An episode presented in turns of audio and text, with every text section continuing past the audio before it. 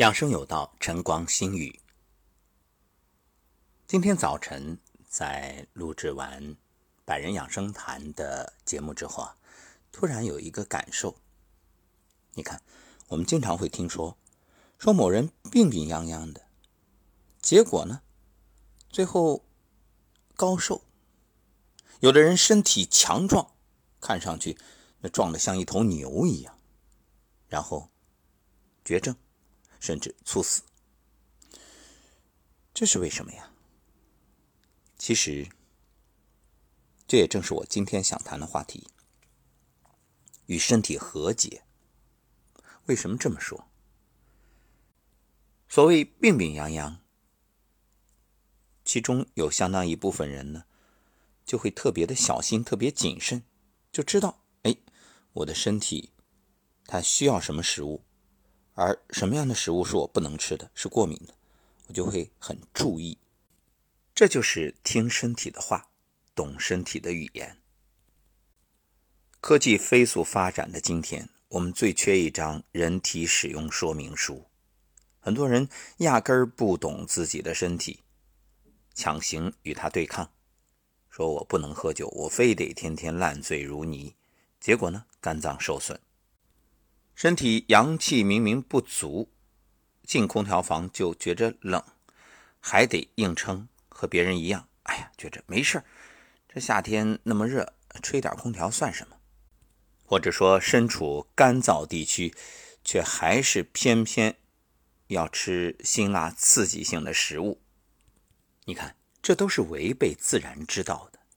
所以我们说养生，因时因地因人。这其中的因人非常重要，你不能说，哎，这别人吃了都没事我怎么就不能吃？我就不信这个邪，我非得证明一下，何必呢？这不是和身体作对吗？要知道，人与人不一样，千差万别，因人而异，所以养生，严格来说，也没有一个放之四海而皆准的道理，必定是有区别的。那我们所学习、了解的是什么？是自己，就是在这个过程当中去尝试。正所谓“神农尝百草”，那是要用身体做实验的。我们当然很幸运，有许许多多前人教会的经验，甚至有一些是作为本能存在于我们的意识里。那我们就知道什么是不能碰的，什么是不能吃的，对吧？但是。在过程里呢，刚才说了，人与人又有个体的差异，所以你还需要去了解自身，绝对不能听人说什么什么好我就去吃什么。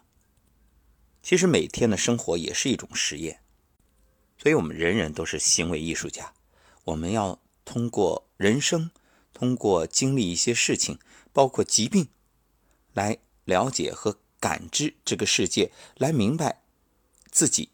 如何与世界相处？今日主题与身体和解，其实也包括与情绪和解，让自己能够慢慢的去看懂一些事，看淡一些事。所以拼死吃河豚这种事儿啊，没必要去做。为什么？冒风险不说，关键是你真正吃了，发现。